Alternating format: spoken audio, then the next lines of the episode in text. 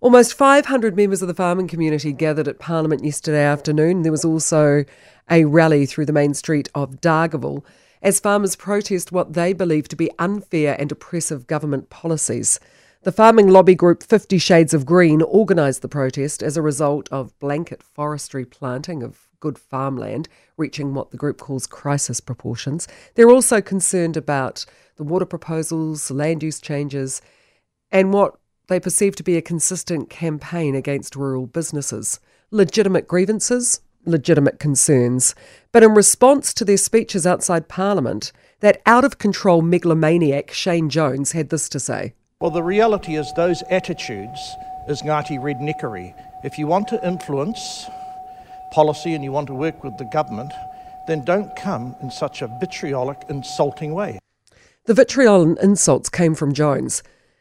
He sang over the top of the speeches because he said they were going on too long, then doubled down on his comments by saying, I wasn't deliberately moving on from having annoyed the immigrants to antagonising the rednecks. It just came out.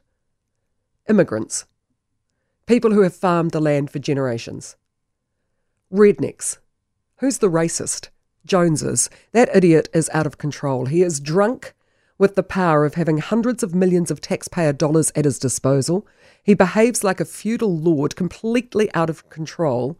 And if ever the phrase bloated by his own magnificence applied to someone, it's him. He's a racist and he's completely out of touch.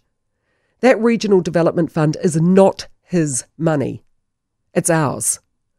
And he's in Parliament not because he's especially gifted or talented or has something to offer the people of New Zealand. He coasted in on his boss's coattails. If you listen to him, he seriously, seriously believes that he's something quite special. I'm Matua Shane Jones. If you're going to shout over me, you're never ever going to win. How does that help anything?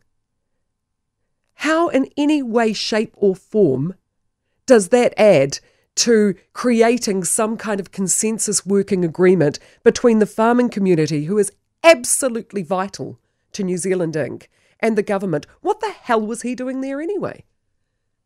The Agriculture Minister Damien O'Connor was there, Climate Change Minister James Shaw were there. Both ministers have portfolios relevant to the farmers' concerns. Both of them distanced themselves from Jones's comments. But what was he doing?